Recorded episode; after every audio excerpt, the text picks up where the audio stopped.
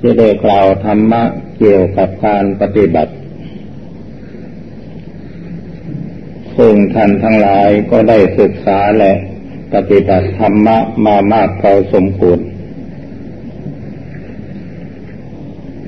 การฟังธรรมเป็นสิ่งจำเป็น การเรียนธรรมก็เป็นสิ่งจำเป็น สำหรับผู้ที่สนใจในธรรมะอันเป็นของจริง ที่นี้ธรรมะของจริงคำว่าของจริงนั้นเป็นสิ่งที่มีอยู่ประจำโลกมานมนานแล้ว ถ้าเราจะพูดกันอย่างไม่เกรงใจ เราจะใช้คำว่าสิ่งที่มันเป็นจริงตามกฎธรรมชาตินั้น มีมาตั้งแต่ก่อนพระพุทธเจ้าเกิด พระพุทธเจ้าเกิดหลังของจริง เพราะฉะนั้นธรรมะที่เรียกว่าพระพุทธเจ้ารู้จริงเห็นจริงนี้ ก็หมายถึงว่าพระองค์มารู้ของจริงที่มันมีอยู่แล้ว แต่ของจริงอันนั้นไม่ใช่สิ่งที่พระพุทธเจ้า ทรงเป็นผู้สร้างขึ้น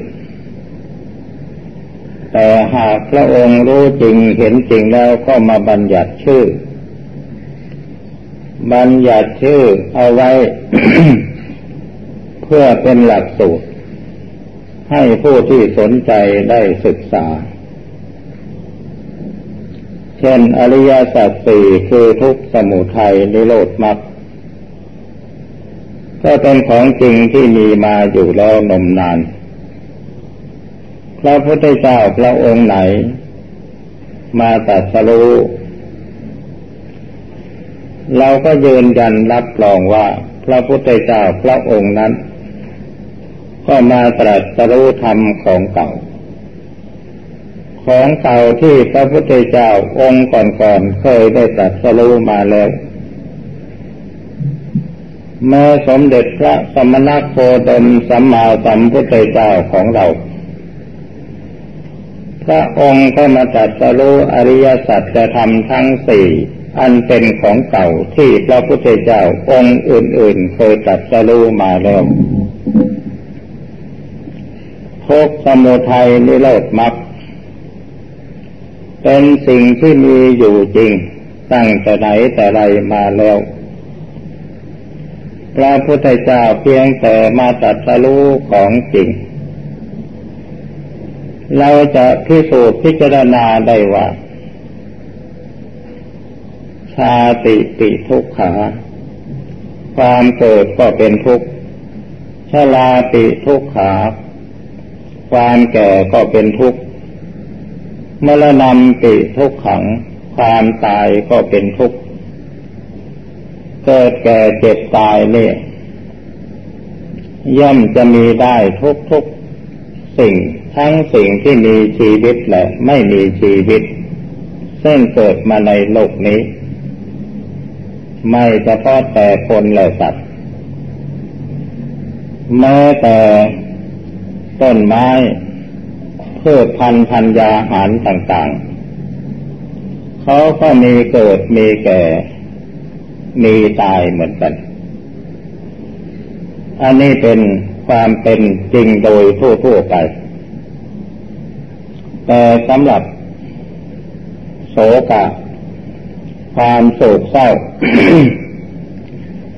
ปริเทวะ ความล่ำไรลำพันธ์ สิ่งเหล่านี้เป็นสิ่งที่มีความรู้สึก สัมผัสรู้ด้วยจิตใจ เพราะฉะนั้นสิ่งเหล่านี้ที่เราถือว่ามันเป็นทุกข์ความโศกเศร้า ความดั่มไรความเหี่ยวแห้งใจ ความวิปโยคพลัดพรากแล้วก็ทำให้เรารู้สึกเกิดทุกข์ ภพอันนี้มันเป็นภพของสิ่งที่มีชีวิตจิตใจ เป็นทุกข์ของคนและสัตว์ ที่มีที่มีร่างกายและมีจิตมีใจเท่านั้น เพราะฉะนั้นผู้ที่เคยมีจิตมีใจ และเคยได้รับทุกเหล่านี้มาแล้ว พระบิดาของพระพุทธเจ้า พระมารดาของพระพุทธเจ้า ย่อมเคยได้ประสบทุกดังที่กล่าวมาแล้ว ก่อนพระพุทธเจ้าเกิด เพราะฉะนั้นความจริงอันนี้มันก็เป็นความจริงอันหนึ่ง ซึ่งเป็นสัจธรรมจัดเข้าในประเทศแห่งโคขาอริยสัจเป็นสัจจะเป็นของจริง เป็นสิ่งที่มีอยู่แล้ว อันนี้ก็เป็นหลักฐานพยานส่อแสดงให้เห็นว่า ของจริงเป็นสิ่งที่มีประจำโลกมานมนานแล้ว พระพุทธเจ้าไม่ได้มาสร้างของจริงไว้ให้เราศึกษา ไม่ได้มาสร้างของจริงไว้ให้เราเรียนรู้ แต่พระองค์รู้ของจริงที่มีอยู่โดยธรรมชาติแล้ว แล้วก็มาบัญญัติสัตว์บัญญัติชื่อ ไว้สำหรับให้พวกเราเรียกขานและ ได้ดำเนินการปฏิบัติ เพื่อให้เข้าไปรู้ของจริงอันนั้น ซึ่งเรียกว่าทุกอริยสัจและอีกอย่างหนึ่งคำว่าทุกในอริยสัจนั้นเราหมายถึงทุกของสิ่งที่มีชีวิตจิตใจ ซึ่งมีในแตกต่างกัน กับทุกในพระใจรัก ทุกในพระใจรักนั้น เป็นทุกสาธารณะทั่วไป ทั้งของสิ่งที่มีชีวิตและไม่มีชีวิต เช่นสิ่งธรรมชาติที่ไม่มีจิตมีใจ เขาก็ย่อมมีการปลากฏขึ้นในเบื้องต้น ทรงตัวอยู่ชั่วขณะหนึ่ง ในที่สุดต้องสลายตัว แม้ว่าตัวเขาเองจะรู้สึกไม่รู้สึกก็ตาม แต่มันเป็นกฎธรรมชาติชนิดนั้น และสิ่งที่มีชีวิตก็อยู่ในกฎแห่งความเป็นเช่นนั้นเหมือนกัน คนเราที่เกิดมาแล้วก็ทรงตัวอยู่ทั่วชีวิตหนึ่ง ในที่สุดก็ย่อมสลายตัวเหมือนกัน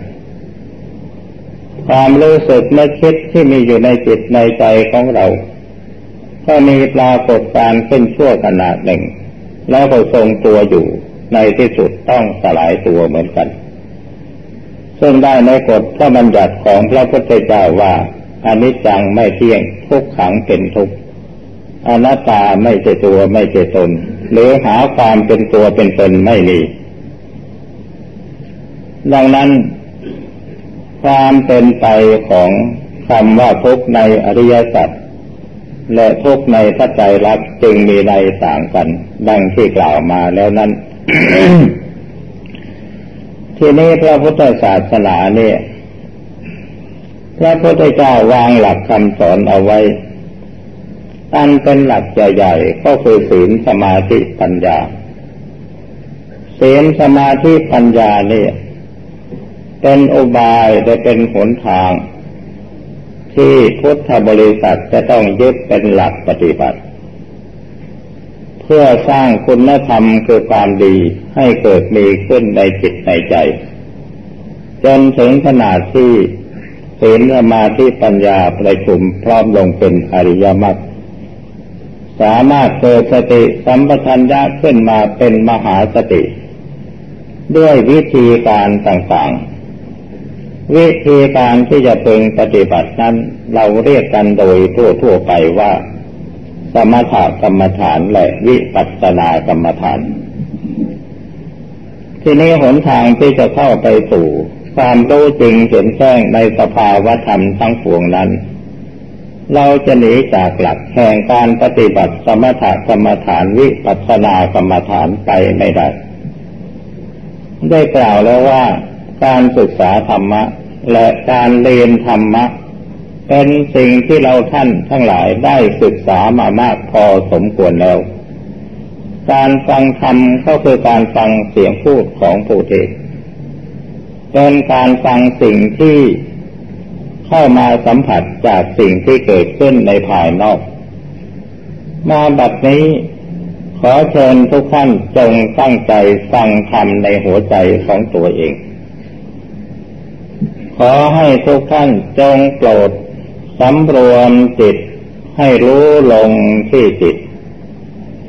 กำหนดลงที่ตัวผู้รู้ภายในจิตของตัวเอง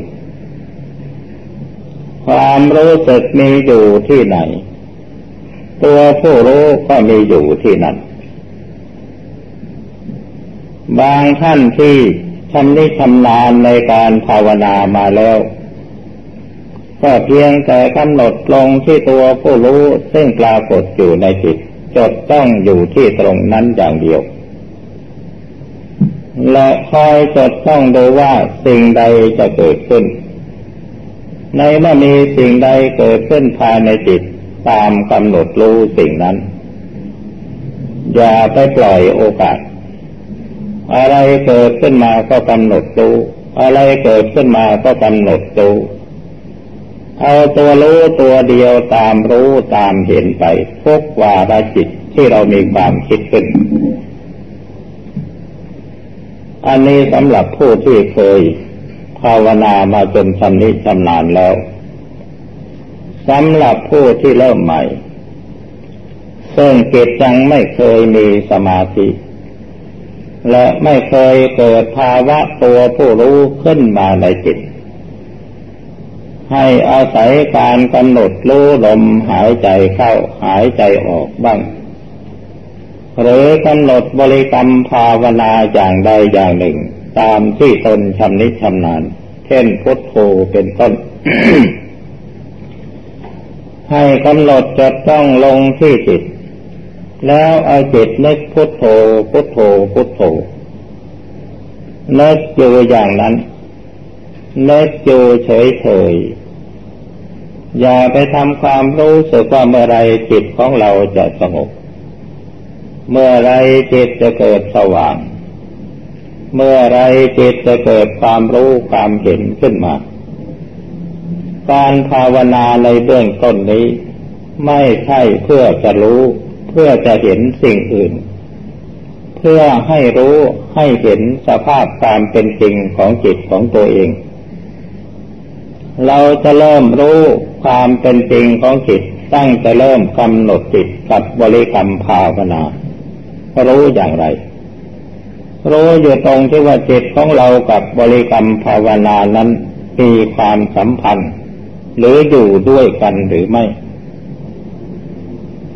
เมื่อจิตของเรา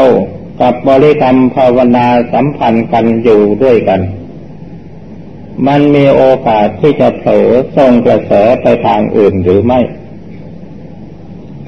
นี่ให้เรากำหนดดูความจริงของจิตในตอนนี้ ทีนี้ในขณะที่เราเลิกพุทโธพุทโธพุทโธอยู่นั้น ความรู้สึกของจิตนั้นมันมีอะไรบ้างเกิดขึ้น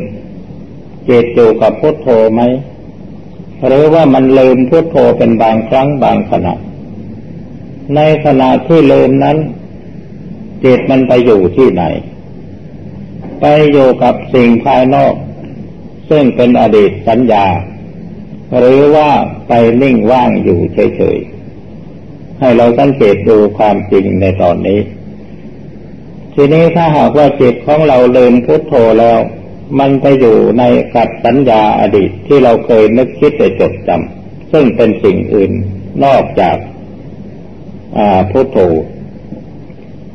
นั่นแสดงว่าจิตของเราละทิ้งพุทโธ แล้วก็ไปยึดเอาอารมณ์เก่าแก่มาเป็นความรู้สึกในคิดตามวิสัยเดิมเป็นอาการของจิตฟุ้งซ่านแต่ถ้าหากว่าจิตเลิมคำว่าพุทโธแล้วไปนิ่งอยู่เฉยๆ เมื่อมีอาการอย่างนี้เกิดขึ้นผู้ภาวนาอย่าไปนึกถึงพุทโธอีก ให้กำหนดรู้ลงที่จิตเฉยๆอยู่ แต่ในช่วงนี้ถ้าหากลมหายใจปรากฏขึ้นในความรู้สึก ก็ให้กำหนดรู้ลมหายใจเฉยอยู่ เอาลมหายใจเป็นเครื่องรู้ของจิต เป็นเครื่องระลึกของสติจดจ้องดูอยู่อย่างนั้น อย่าไปสร้างความรู้สึกนึกคิดอะไรขึ้นมา และก็ไม่ต้องไปนึกว่าลมหายใจสั้น ลมหายใจยาว เป็นแต่เพียงกำหนดรู้จดจ้องอยู่เฉยๆเท่านั้น ความสั้นความยาว ความละเอียดความหยาบของลมหายใจ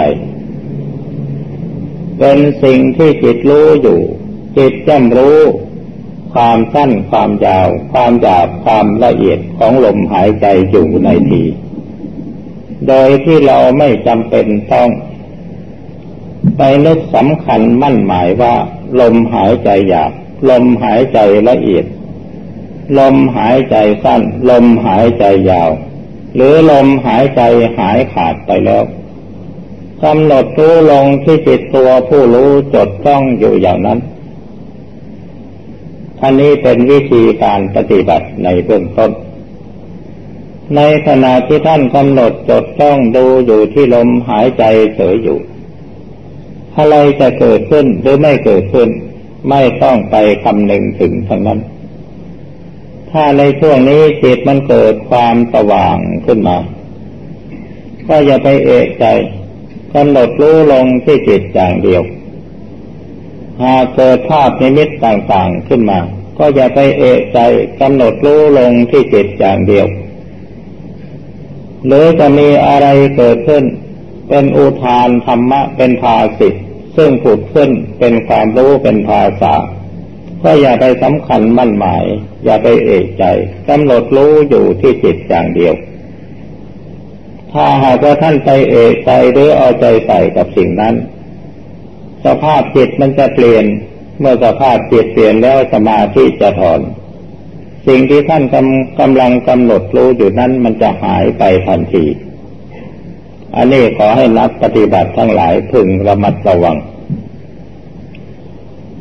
และในเมื่อท่านจดต้องเอาจิตรู้อยู่ที่จิต และก็รู้อยู่ที่สิ่งที่จิตรู้ ความตั้งใจกำหนดจดจ้องอยู่อย่างนี้ ด้วยเจตนาท่านเรียกว่าวิตก เมื่อจิตกับอารมณ์สิ่งที่กำหนดรู้มีความสนิทแนบแน่น ไม่พลาดจากกัน ทรงตัวอยู่โดยอัตโนมัติ โดยที่ท่านไม่ได้ตั้งใจที่จะควบคุม อันนี้เรียกว่าวิจารณ์เมื่อจิตกับอารมณ์ มีความซึมซาบและมีความซาบซึ้งลงไปในดวงจิต ความโดดเด่นก็ย่อมเกิดขึ้น อาการโดดเด่นของจิตนั้นเรียกว่าปีติปีติเกิดขึ้น ทำให้รู้สึกกายเบาจิตเบา บางทีทำให้ตัวโยกโครง บางทีทำให้ตัวเหมือนกับจะลอยขึ้นสู่อากาศ บางทีก็ทำให้รู้สึกหนักตัว ซึ่งสุดแท้แต่อาการของจิตมันจะปรุงจะแต่งขึ้น ให้ท่านกำหนดรู้อยู่ที่จิตอย่างเดียว ตอนนี้ปล่อยให้จิตมันเสวยปีติ ในเมื่อจิตมีปีติเป็นเครื่องหล่อเลี้ยง จิตไม่ฟุ้งซ่านไม่กระวนกระวาย จิตก็มีแต่ความสุข แล้วก็จะดำเนินเข้าไปสู่สมาธิในขั้นละเอียดต่อๆไปเป็นลำดับ ซึ่งจุดแรก เราจะปรากฏว่าอุปจารสมาธิเกิดขึ้น มีความรู้สึกนิ่งสว่าง แต่ความรู้สึก ในสิ่งภายนอกยังปรากฏอยู่บ้างนิดๆหน่อยๆหรือปรากฏจังละเอียดในเมื่อเจตผ่านขั้นตอนขั้นนี้ไปแล้วจิตจะมีความสงบแน่วแน่นิ่งลงไป ไปสู่ความเป็นหนึ่ง ซึ่งเรียกว่าอัปปนาสมาธิหรือเอกัคตาในตอนนี้จิตของท่านสงบอย่างละเอียด มีแต่สภาวะจิตสงบนิ่งสว่างอยู่อย่างเดียว สมาธิขั้นต้นนี้โดยส่วนมากในเมื่อจิตสงบลงไปถึงขั้นอัปปตาสมาธิหรือเอกัคตาอย่างแท้จริงแล้ว เราจะรู้สึกว่ากายหายไปหมด ยังเหลือแต่จิตดวงเดียวล้วนๆแล้วในตอนนี้ ผู้ภาวนานั้นไม่มีความสามารถที่จะนึกคิดอะไรอย่างอื่นขึ้นภายในจิตได้เพราะสมาธิตอนนี้เป็นสมาธิด้วยความเป็นเองอย่างแท้จริง เป็นสมาธิที่หมดความตั้งใจ ซึ่งเรียกว่าสมาธิจะเกิดขึ้นต่อเมื่อเราหมดความตั้งใจ เป็นสมาธิที่เป็นอัตโนมัติ เป็นสมาธิที่เป็นเอง ผู้ภาวนาจะน้อมจิตไปอย่างไรก็น้อมไม่ได้ จะถอนจิตออกมาก็ถอนไม่ได้ จนกว่าจิตนั้นมันจะถอนออกมาเอง นี่คือลักษณะแห่งจิตที่เข้าไปสู่อัปปนาสมาธิหรือเอกคตาในขั้นต้น สมาธิในขั้นนี้ ที่ท่านว่ามันเป็นสมถะยังไม่สามารถที่จะให้เกิดความรู้ความเห็นในด้านปัญญาหรือวิปัสสนาขึ้นมาได้ ก็เพราะจิตในขั้นนี้เป็นแต่เพียงว่า จิตดำเนินเข้าไปสู่ความเป็นเดิม สภาพเดิมของจิตที่ยังไม่ได้ประสบกับอารมณ์ใด ๆ ย่อมมีลักษณะอย่างนี้ จิตอย่างนี้ท่านเรียกว่าปฐมมจิต เรียกว่าปฐมบิญญาณ เรียกว่ามโนธาตุเป็นเหตุให้ผู้ภาวนาได้รู้สภาพความเป็นจริงของจิตดั้งเดิมของตัวเองคือจิตที่ไม่มีอะไรนั้นมันมีลักษณะอย่างไร แล้วเราจะรู้ในตอนนี้ และเมื่อจิตถอนออกจากสมาธิในขั้นนี้ เมื่อมารู้มารับรู้อารมณ์คือเกิดความคิดขึ้นมา สภาพจิตที่หลังจากเกิดมีสมาธิแล้วออกมารับรู้อารมณ์เนี่ย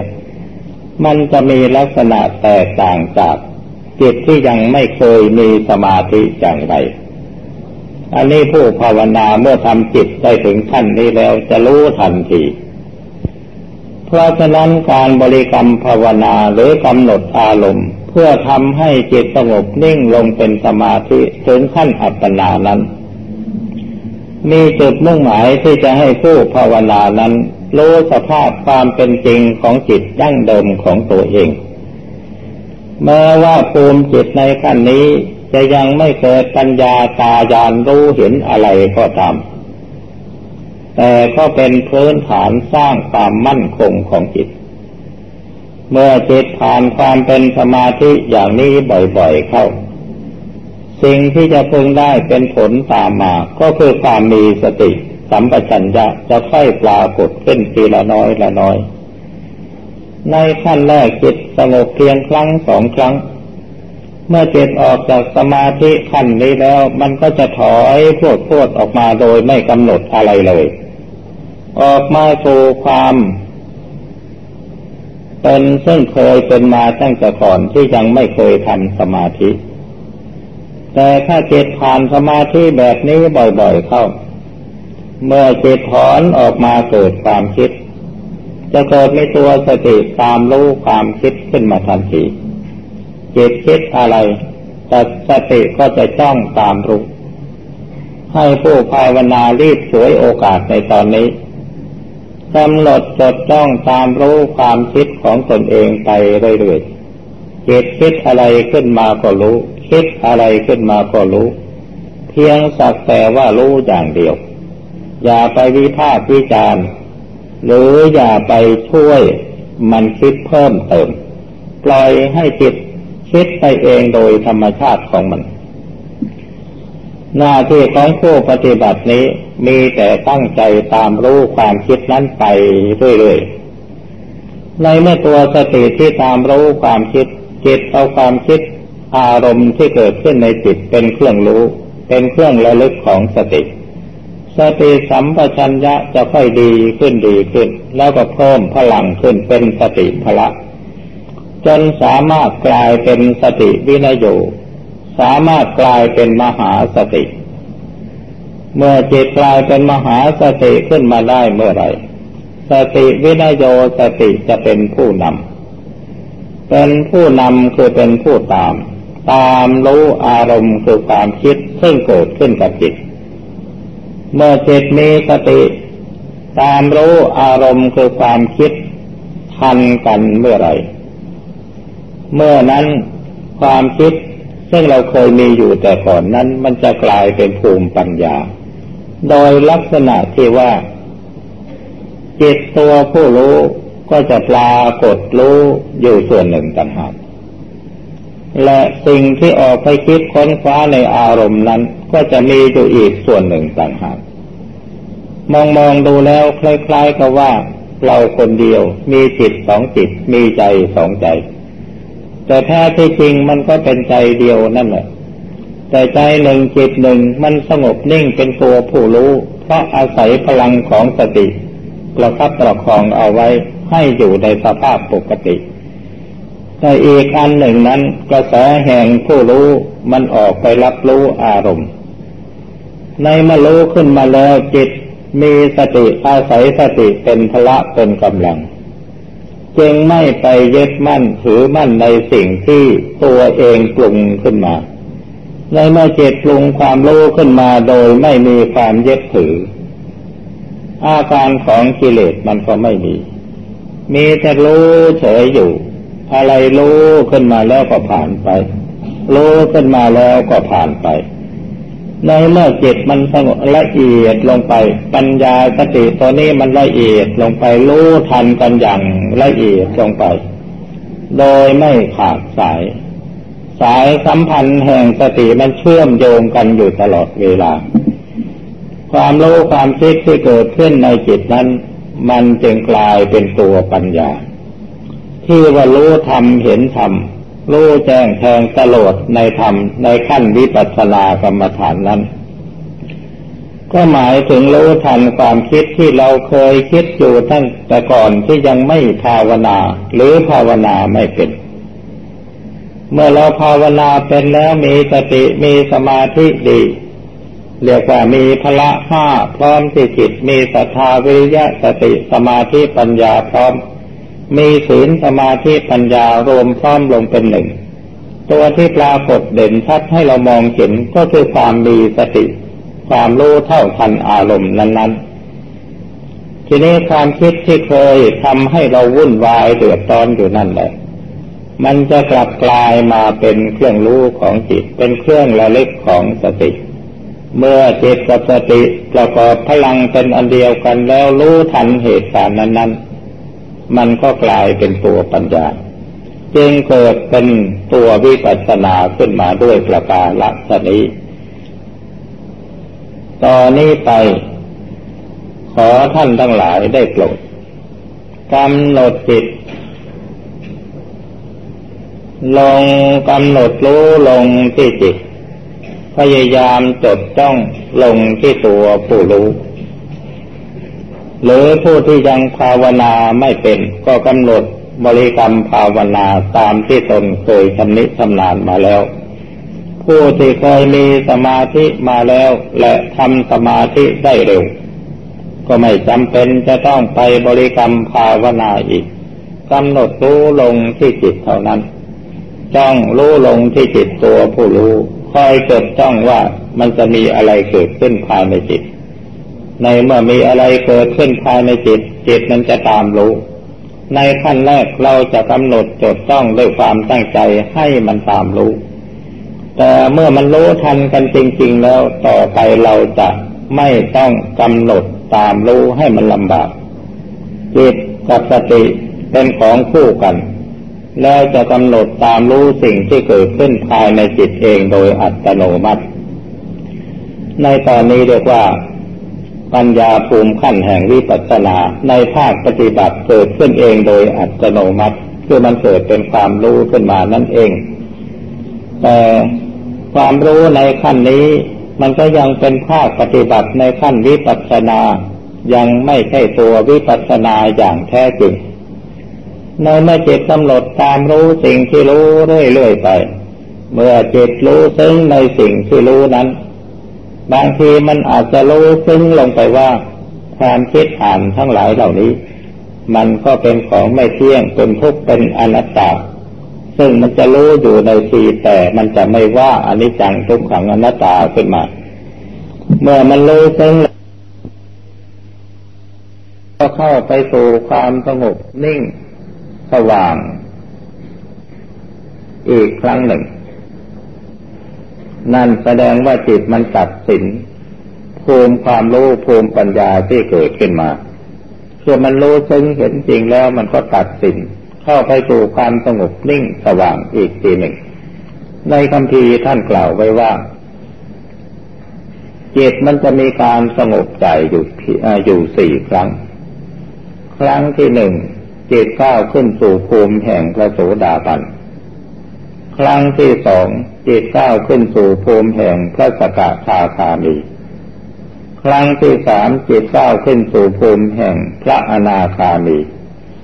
ครั้งที่สี่จิตก้าวขึ้นสู่ภูมิ แห่งพระอรหันต์เช่นอย่างท่านอาญาโกนทัญญะ ฟังพระธรรมจักรกับปวัตนสูตรแล้ว ได้ดวงตาเห็นธรรม เห็นว่าอย่างไร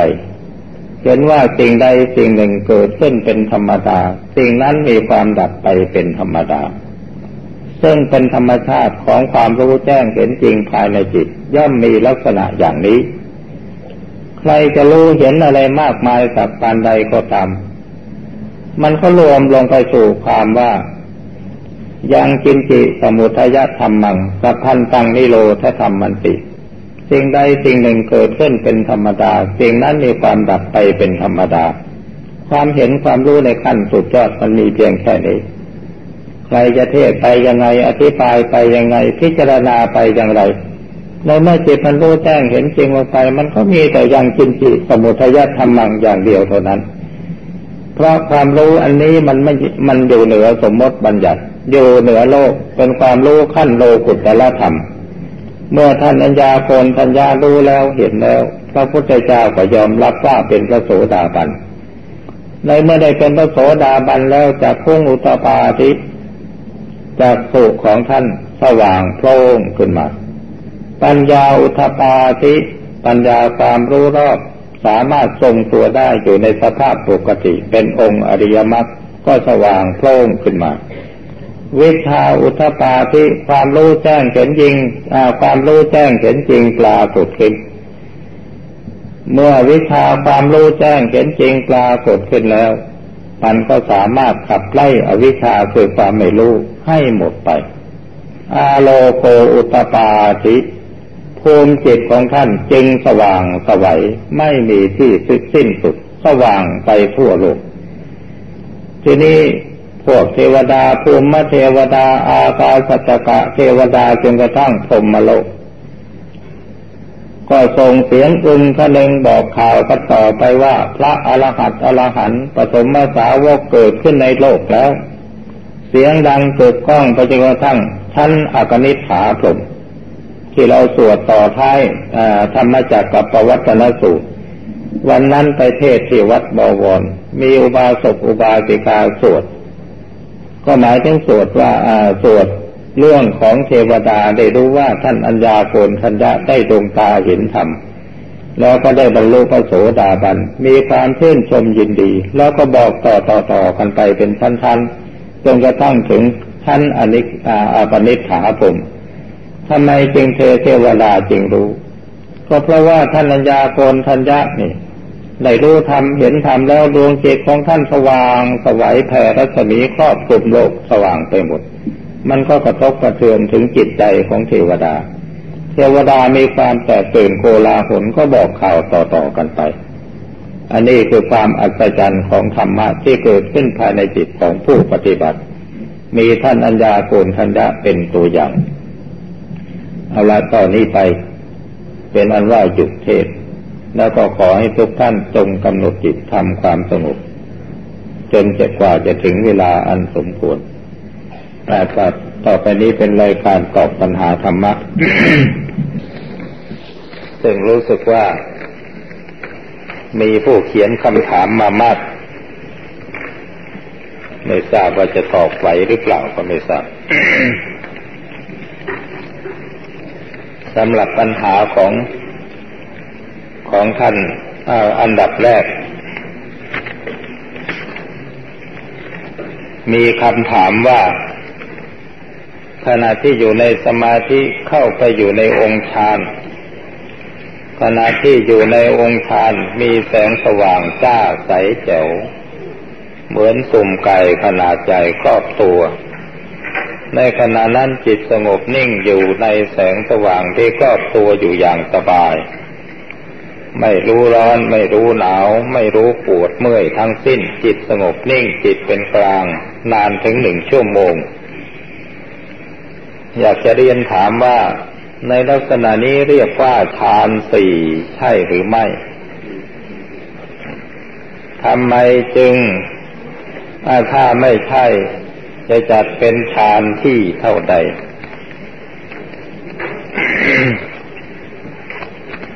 การกำหนด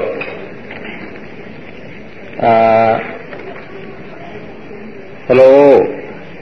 เพื่อจะให้กำหนดรู้ลักษณะของจิตเดินฌานไอฌานในขั้นต้นนี่เรียกว่าลูกฌานมีอยู่สี่ขั้น การทำสมาธิบรรลุฌานขั้นที่หนึ่งประกอบด้วยองค์ห้าคือจิตยังมีวิตก มีวิจารปีติสุข เอกคตาอยู่กล้อม จิตอยู่ในฌานขั้นนี้มีลักษณะจิตสงบนิ่งใสสว่าง ผู้ถ้าหากว่า จิตในขั้นนี้ยังมีปรากฏองค์ฌานอยู่ครบทั้งห้าคือยังมีวิตกวิจารปีติสุขเอกคตาอยู่พร้อม ก็เรียกว่าจิตอยู่ในฌานขั้นที่หนึ่ง ถ้าหากว่าผู้ปฏิบัตินั้น ไม่สามารถที่จะเข้าฌานแบบนี้ได้ ซึ่งความเป็นของจิตอาจจะเกิดขึ้นโดยบังเอิญ คือการเข้าฌานยังไม่ชำนิชำนาญยังไม่เป็นวสี ลักษณะของฌานที่ปรากฏขึ้นนี้เป็นแต่เพียงปุกพานิมิต ถ้าผู้ที่ได้ฌานจริง ๆ ต้องสามารถกำหนดทำสมาธิเข้าฌานได้ตามที่ตนต้องการทุกขณะ ถ้าหากเป็นโดยบังเอิญก็ยังเรียกว่ายังไม่ได้ฌาน อันนี้เป็นคำตอบข้อที่สองข้อข้อที่หนึ่ง ข้อที่สองขณะที่แสงสว่างครอบตัว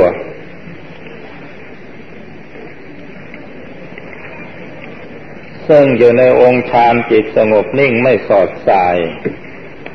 จิตเป็นกลางนานถึงหนึ่งชั่วโมง เรียนถามว่าลักษณะจิตนี้ใช่ไหม ซึ่งเรียกว่าอุเบกขา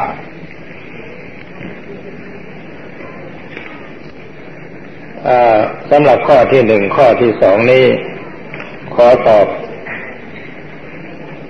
รวมกันเลย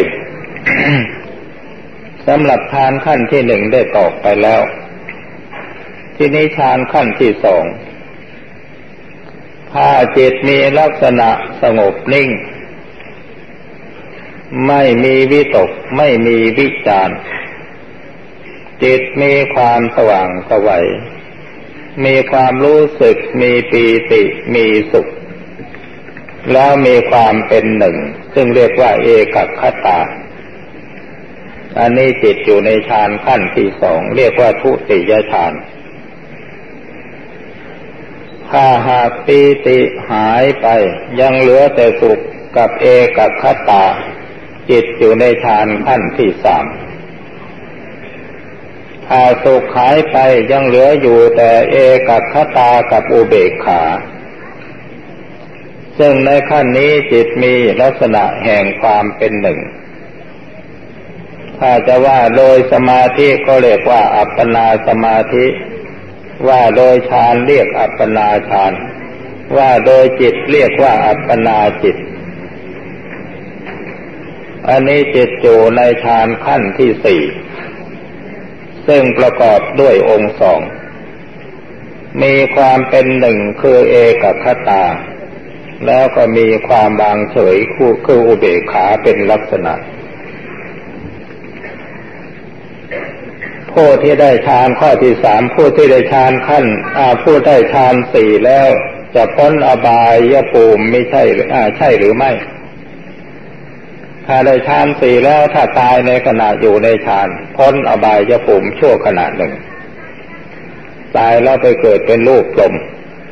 เมื่อกำลังฌานเสื่อมแล้วบางทีบาปกรรมยังติดอยู่จุติจากพรมแล้วก็ลงนรก ยังไม่พ้นอบายที่แน่นอน พ้นทั่วขณะที่อยู่ในฌาน และภูมิจิตอยู่ในฌานคือว่าการอยู่ในฌานเนี่ย สมาธิในฌานนี่มันจเจริญได้ง่าย แล้วก็เสื่อมง่าย ดังเช่นลูกศิษย์ของท่านพระมหากัสสปะได้สำเร็จฌานสมาบัติแล้วไปไหนเหาะไปเหาะไป อาจารย์เตือนว่าอย่าประมาทอยู่มาวันหนึ่งสามเณรเข้าฌานแล้วก็เหาะไปในอากาศ พอดีอยู่ในระหว่างอากาศนั่นแหละ ระหว่างที่อยู่ในอากาศนั้นจิตถอนจากฌาน ก็พอได้ยินอาบังเอิญได้ยินเสียง สตรีร้องเพลงจิตเกิดมีความยินดีขึ้นมาพัดหนึ่งเข้าฌานไม่ทันฌานเสื่อม เลยตกลงจากอากาศแต่กระดูกซี่โครงไม่หัก เพราะกำลังฌานนั้นช่วยพยุงอยู่ เพราะฉะนั้นคำว่าฌานฌานเนี่ย จะมีได้เฉพาะเวลาที่ผู้ปฏิบัติตั้งใจจะเข้าอยู่ในฌานเท่านั้น เมื่อออกมาเราอยู่ในภาวะธรรมดาอย่างนี้ทานไม่มี เราะฉะนั้นการบรรลุทานจึงไม่เป็นแนวทางที่ให้ตัดสรู้ เพราะมันมีเสื่อมมีเจริญ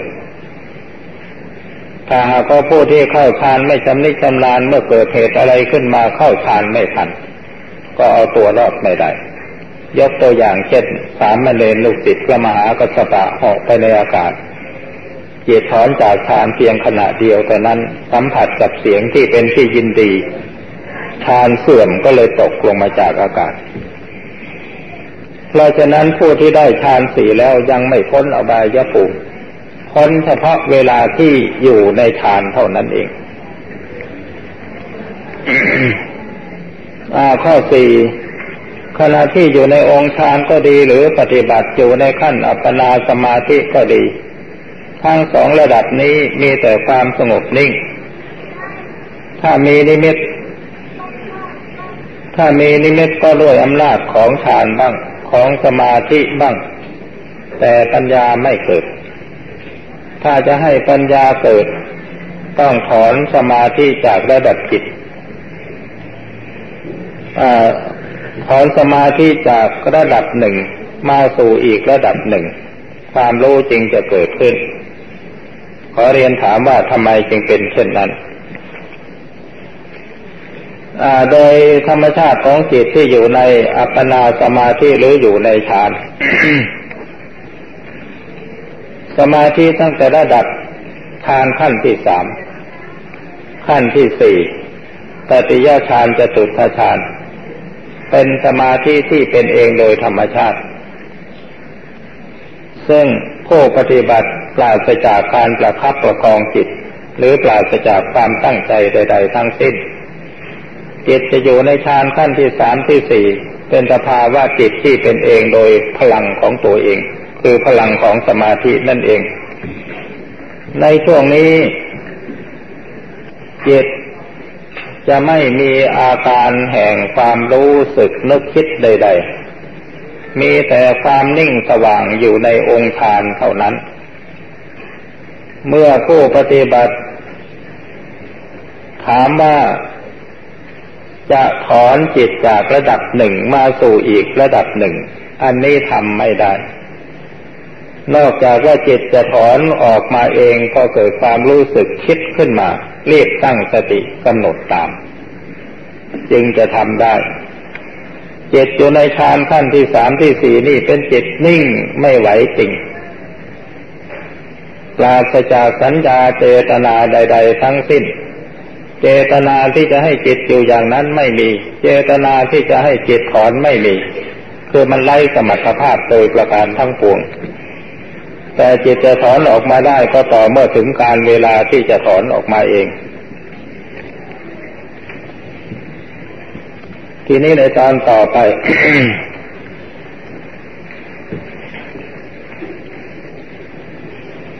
ความอ่า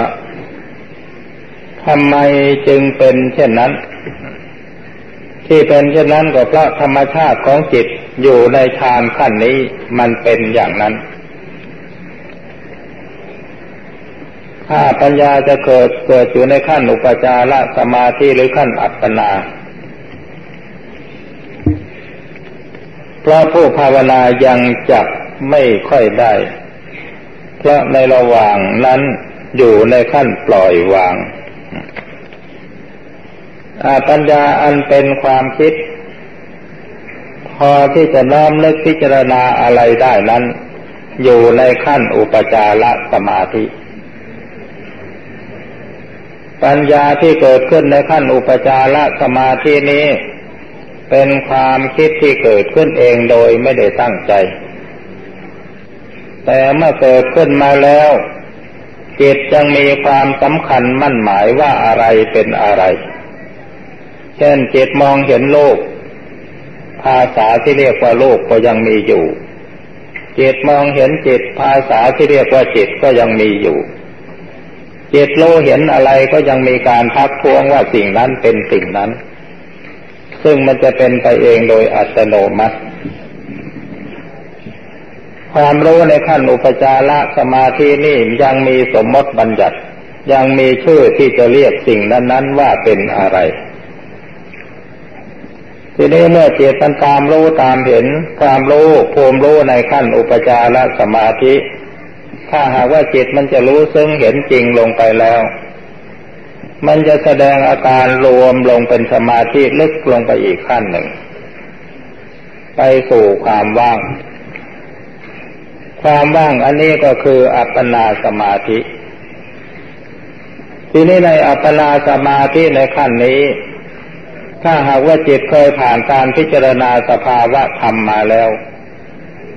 จิตจะเกิดภูมิความรู้ขึ้นมา แต่ภูมิความรู้อันนี้อยู่ในขั้นละเอียดมาก เพียงแต่สักว่ามีสิ่งรู้ แต่ไม่มีสมมติปัญญัติในสิ่งรู้นั้นว่าเป็นอะไร มีแต่สิ่งที่มีอยู่เป็นอยู่ก็อย่างที่ในท้ายธรรมจักรปวัตนสูตรที่ได้อธิบายตอนท้ายธรรมเทศนากันนี้ ที่ท่านญาโกนทัญญาเห็นธรรมสิ่งใดสิ่งหนึ่งนั่นเอง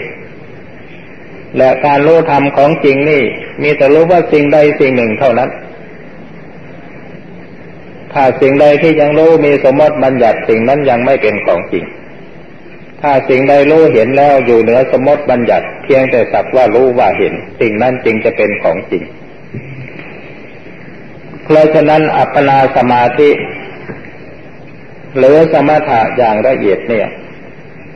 สมถะอัปปนาสมาธิขั้นหนึ่ง จิตไปนิ่งว่างอยู่เฉยๆไม่เกิดความรู้แต่อัปปนาสมาธิซึ่งเกิดขึ้นหลังจากที่จิตได้พิจารณาสภาวะธรรมแล้ว ย่อมเกิดความรู้ขึ้นอย่างละเอียด อันนี้ถ้าหากว่าใครยังไม่ได้ผ่านแล้ว บางทีอาจจะหัวเราะแต่ถ้าภูมิจิตผ่านแล้วหายสงสัย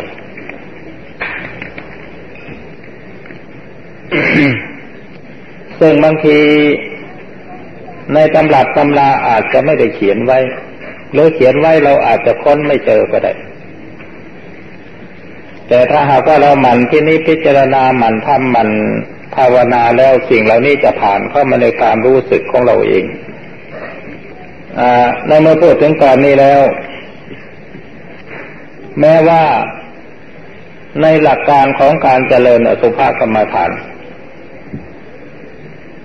ที่มีบทสอนว่าให้พิจารณาร่างกายให้เห็นเป็นของไม่สวยไม่งามน่าเกลียดโสโครกเป็นอสุภะเน่าเปื่อยผุพัง เป็นธาตุสี่ดินน้ำลมไฟการน้อมนึกพิจารณาน้อมไปในแง่ที่ว่าเป็นของไม่สวยไม่งามเป็นอสุภะนั้น เป็นแต่เพียงระดับขั้นใช้ความคิด เป็นการปรับปรุงปฏิปทาเป็นแนวชักจูงจิตให้เกิดความเชื่อมั่น ว่าสิ่งที่พิจารณานั้นจะต้องเป็นอย่างนั้น เป็นโอบายให้จิตน้อมใจเชื่อ เป็นแนวทางให้เกิดศรัทธาวิริยะสติสมาธิปัญญา แต่เมื่อจิตสงบลงไปจริง ๆ แล้วเมื่อจิตเห็นอสุภะจริง ๆ อย่างสมมติว่าจิตมันอาจจะถอนออกจากร่าง ยังเหลือแต่จิตดวงเดียว ยังสามารถมองเห็นร่างกายของตัวเองที่นอนเหยียดยาวอยู่ เมื่ออาการแห่งความปฏิกูลของปฏิกูลปรากฏขึ้น เช่นร่างกายขึ้นอืดน้ำเหลืองไหล เนื้อหนังเน่าเปื่อยผุพังเป็นชิ้นๆ ซึ่งล้วนแต่มีลักษณะแสดงให้ให้มีความรู้สึกรังเกียจแต่สภาวะจิตที่รู้เห็นนั้นไม่ได้เกิดความรังเกียจ ก็ในขณะนั้นจิตสักต่ว่ารู้เห็นอยู่เฉยๆ ความรู้สึกกินดียินร้ายความรู้สึกว่าสวยไม่สวยไม่มี มีแต่สภาวะเสมอกันหมด ในบางครั้งในเมื่อภาพอสุภะนิมิตปรากฏขึ้นมา พร้อมๆกันนั้นอาจจะมีปรากฏภาพที่สวยงามที่สุดมาเป็นเครื่องเปรียบเทียบ เมื่อจิตของผู้ภาวนาเพ่งมองสิ่งที่รู้เห็นอยู่นั้น ความรู้สึกระหว่างของเน่าเปื่อย กับของที่มีสภาพดีและสวยงาม มีสภาพเสมอกันหมด อันนี้คือความเป็นจริงในปรากฏการณ์ที่เกิดขึ้น ในจิตของท่านผู้ภาวนา แต่ว่าจะเป็นเรื่องผิดถูกอย่างไรก็ ขอให้ท่านผู้ที่มีภูมิจิตผ่านแล้ว ได้ช่วยพิจารณา ถ้าหากว่ายังไม่ถึงขั้นนี้แล้วขอได้โปรดรับฟังไว้ อย่าเพิ่งเชื่อตามคำพูด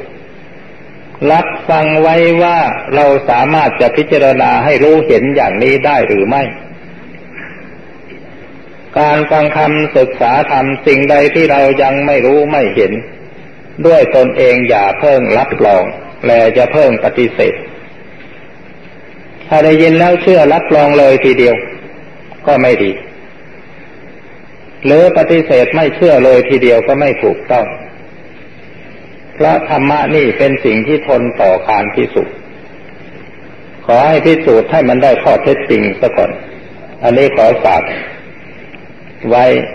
สำหรับผู้ที่ท่านสนใจในการปฏิบัติในส่วนลึก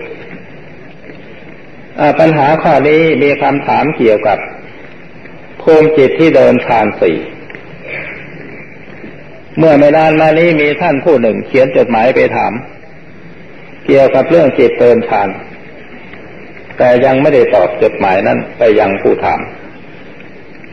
จึงจะขอถือโอกาสนี้ตอบในข้อที่ว่า ท่านผู้นั้นถามว่าทำไม เนื่อเมื่อจิตเดินฌานในระยะแรกนั้น เราสามารถกำหนดวิตกวิจารปีติสุขเอกคตากำหนดรู้ชัดเป็นขั้นตอน แต่เมื่อหนักเข้าทำไมกำหนดไม่ได้ภูมิจิตมันเสื่อมหรือว่ามันเจริญ มันผิดหรือมันถูก อันนี้ขอตอบว่าเป็นธรรมชาติของภูมิจิตที่เดินอยู่ในฌานที่ชำนิชำนาญแล้ว ในขั้นแรกๆพอจิตนึก วิตกวิจารเกิดปีติจิตนั้นเพิ่งจะได้ดื่มรสแห่งปีติและความสุขจากสมาธิ มันก็ยับยั้งอยู่เป็นเวลานานเมื่อจิตผ่านองค์ฌานบ่อยๆเข้า ความจำนิชันานก็เกิดขึ้น และความติดสุขในขั้นผ่านย่อมจางไป เนื่องจากความจำนิชำนาญของภูมิจิตที่เดินฌาน และจิตที่มีความรู้สึกอิ่ม ในรสแห่งปีติติและความสุข ไม่ติดในความสุขอันนั้น เพราะฉะนั้นในการเข้าฌานในครั้งครั้งต่อๆมา จึงทำให้รู้สึกว่ารวดเร็วมากเร็วจนกระทั่งผู้เข้าฌานไม่สามารถจะกำหนดได้ว่าปีติสุขเอกคตาเป็นอย่างไร พอกำหนดจิตทับลงที่ตัวรู้ บางทียังไม่นึกถึงคำบริกรรมภาวนาสายตายังไม่ได้เพ่งนิมิต จิตรวมบุบเข้าวิ่งพวดเข้าไปสู่ฌานขั้นที่สี่โดยที่กำหนดวิตกวิจารปีติสุขเอกคตาไม่ทัน อันนี้เป็นธรรมชาติของจิตที่เดินคล่องในองค์ฌานไม่มีผิดข้อห้าทำไมเมื่อออกจากสมาธิแล้วบางครั้งจะมีความรู้แปลกๆเกิดขึ้น ซึ่งคาดไม่ถึงทำไมจึงเป็นเช่นนั้น ก็และความรู้ที่ออกจากสมาธิใหม่ ๆ พอจะเชื่อได้หรือไม่ ว่าเป็นความจริง อันนี้เป็นธรรมชาติของจิตที่ฝึกขัดสมาธิติดต่อ การทำสมาธิแต่ละครั้งละครั้งบางทีอาจจะไม่เกิดความสงบหรือความรู้แจ้งเห็นจริงผู้ปฏิบัตินั้นรู้สึกเหน็ดเหนื่อยโดยเปล่าปราศจากประโยชน์ไม่ได้ผลอันใด แต่ถึงกระนั้นการกระทำนั้นก็สะสมกำลังไว้ทีละเล็กทีละน้อยธรรมะเป็นอาการลิโก ได้จังหวะเมื่อไหร่ ก็เกิดความรู้แปลกๆขึ้นมาเมื่อนั้น ในบางครั้งก็เกิดขึ้นมาอย่างลอยๆ ในบางครั้งก็อาศัยอดีตสัญญามากระตุ้น ในบางครั้งก็มีเหตุการณ์ในปัจจุบันกระตุ้นให้เกิดความรู้ขึ้นมา อันนี้เป็นธรรมชาติของจิตของผู้ที่ ผ่านการฝึกฝนอบรมสมาธิมาแล้วพอสมควรตอบปัญหาของท่านที่สอง ไม่เข้าใจในศีลบางข้อ อยากจะเรียนถามว่า ศีลข้อที่หกวิกาลโภชนา คือห้ามทานอาหาร เกินเที่ยง หนูทำงานพักเที่ยง กว่าจะทานเสร็จก็เกือบเที่ยงขึ้น ถ้าหนูถือศีลแปดหนูอยากจะกราบว่าศีลข้อนี้จะขาดหรือเปล่าการกำหนดวิกาลโภชนะนั้นถือเอาเวลาลุ่งอรุณไปถึงตะวันเที่ยง ตะวันตะวันคล้อยไปเพียงสององคุลี ถือว่าเป็นวิกาลโภ เป็นเวลาบ่าย อันนี้การถือศีลหรือการรักษาศีลเนี่ย ถ้าเรามีความจำเป็น หรือไม่มีโอกาสที่จะทำได้สะดวกเรื่องศีลแปดนี้ไม่มีความจำเป็นที่จะต้องไปยึดให้มากนัก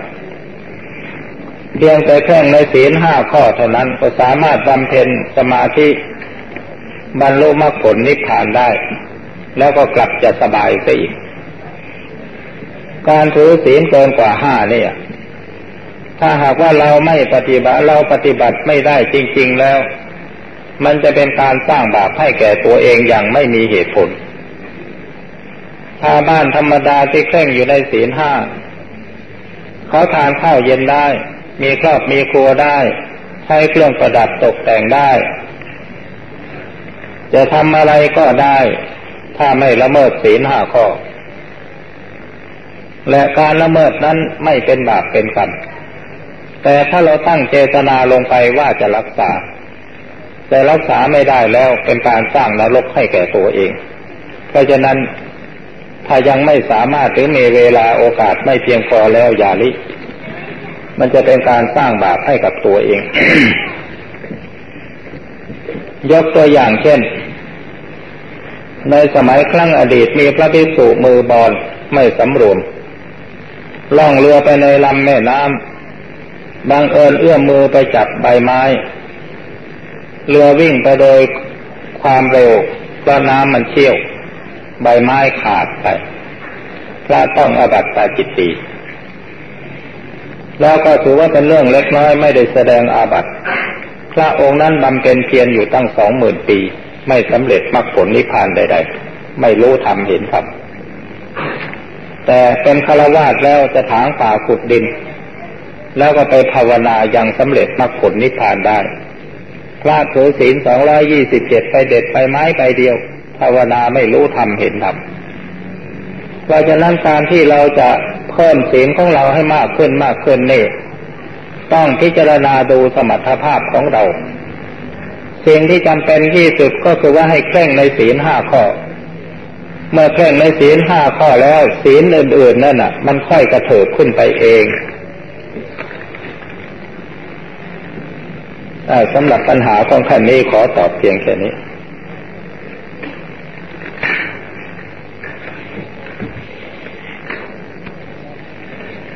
อีกปัญหาข้อต่อไป เวลานั่งสวดมนต์เดินจงกรม หรือว่ากำหนดสติอยู่ที่ปลายอ่าอยู่ที่กายแล้วทุกอย่าง จะรู้สึกเหมือนมีอะไรแทงเข้าไปตรงแสกหน้า ภายในเสมอ ปวดหัวก็ไม่ใช่ ก็ปกติอยู่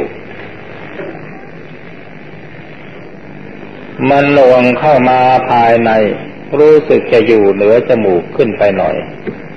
พูดไม่ถูก ขณะเขียนอยู่นี่ก็ยังยังเป็นอยู่เลย อันนี้เป็นความรู้สึก โดยปกติแล้วความรู้สึกนี่มันเพ่งไปข้างหน้า แต่สิ่งที่รู้สึกว่าแทงแทงเข้าตรงหน้าผากนั่นนะเป็นกระแสจิตที่เพ่งตรงออกไปทางหน้าผากมาก พวกนักใช้พลังจิตเขาว่า พลังจิตนี่มันออกตรงหน้าผาก ระหว่างเหนือ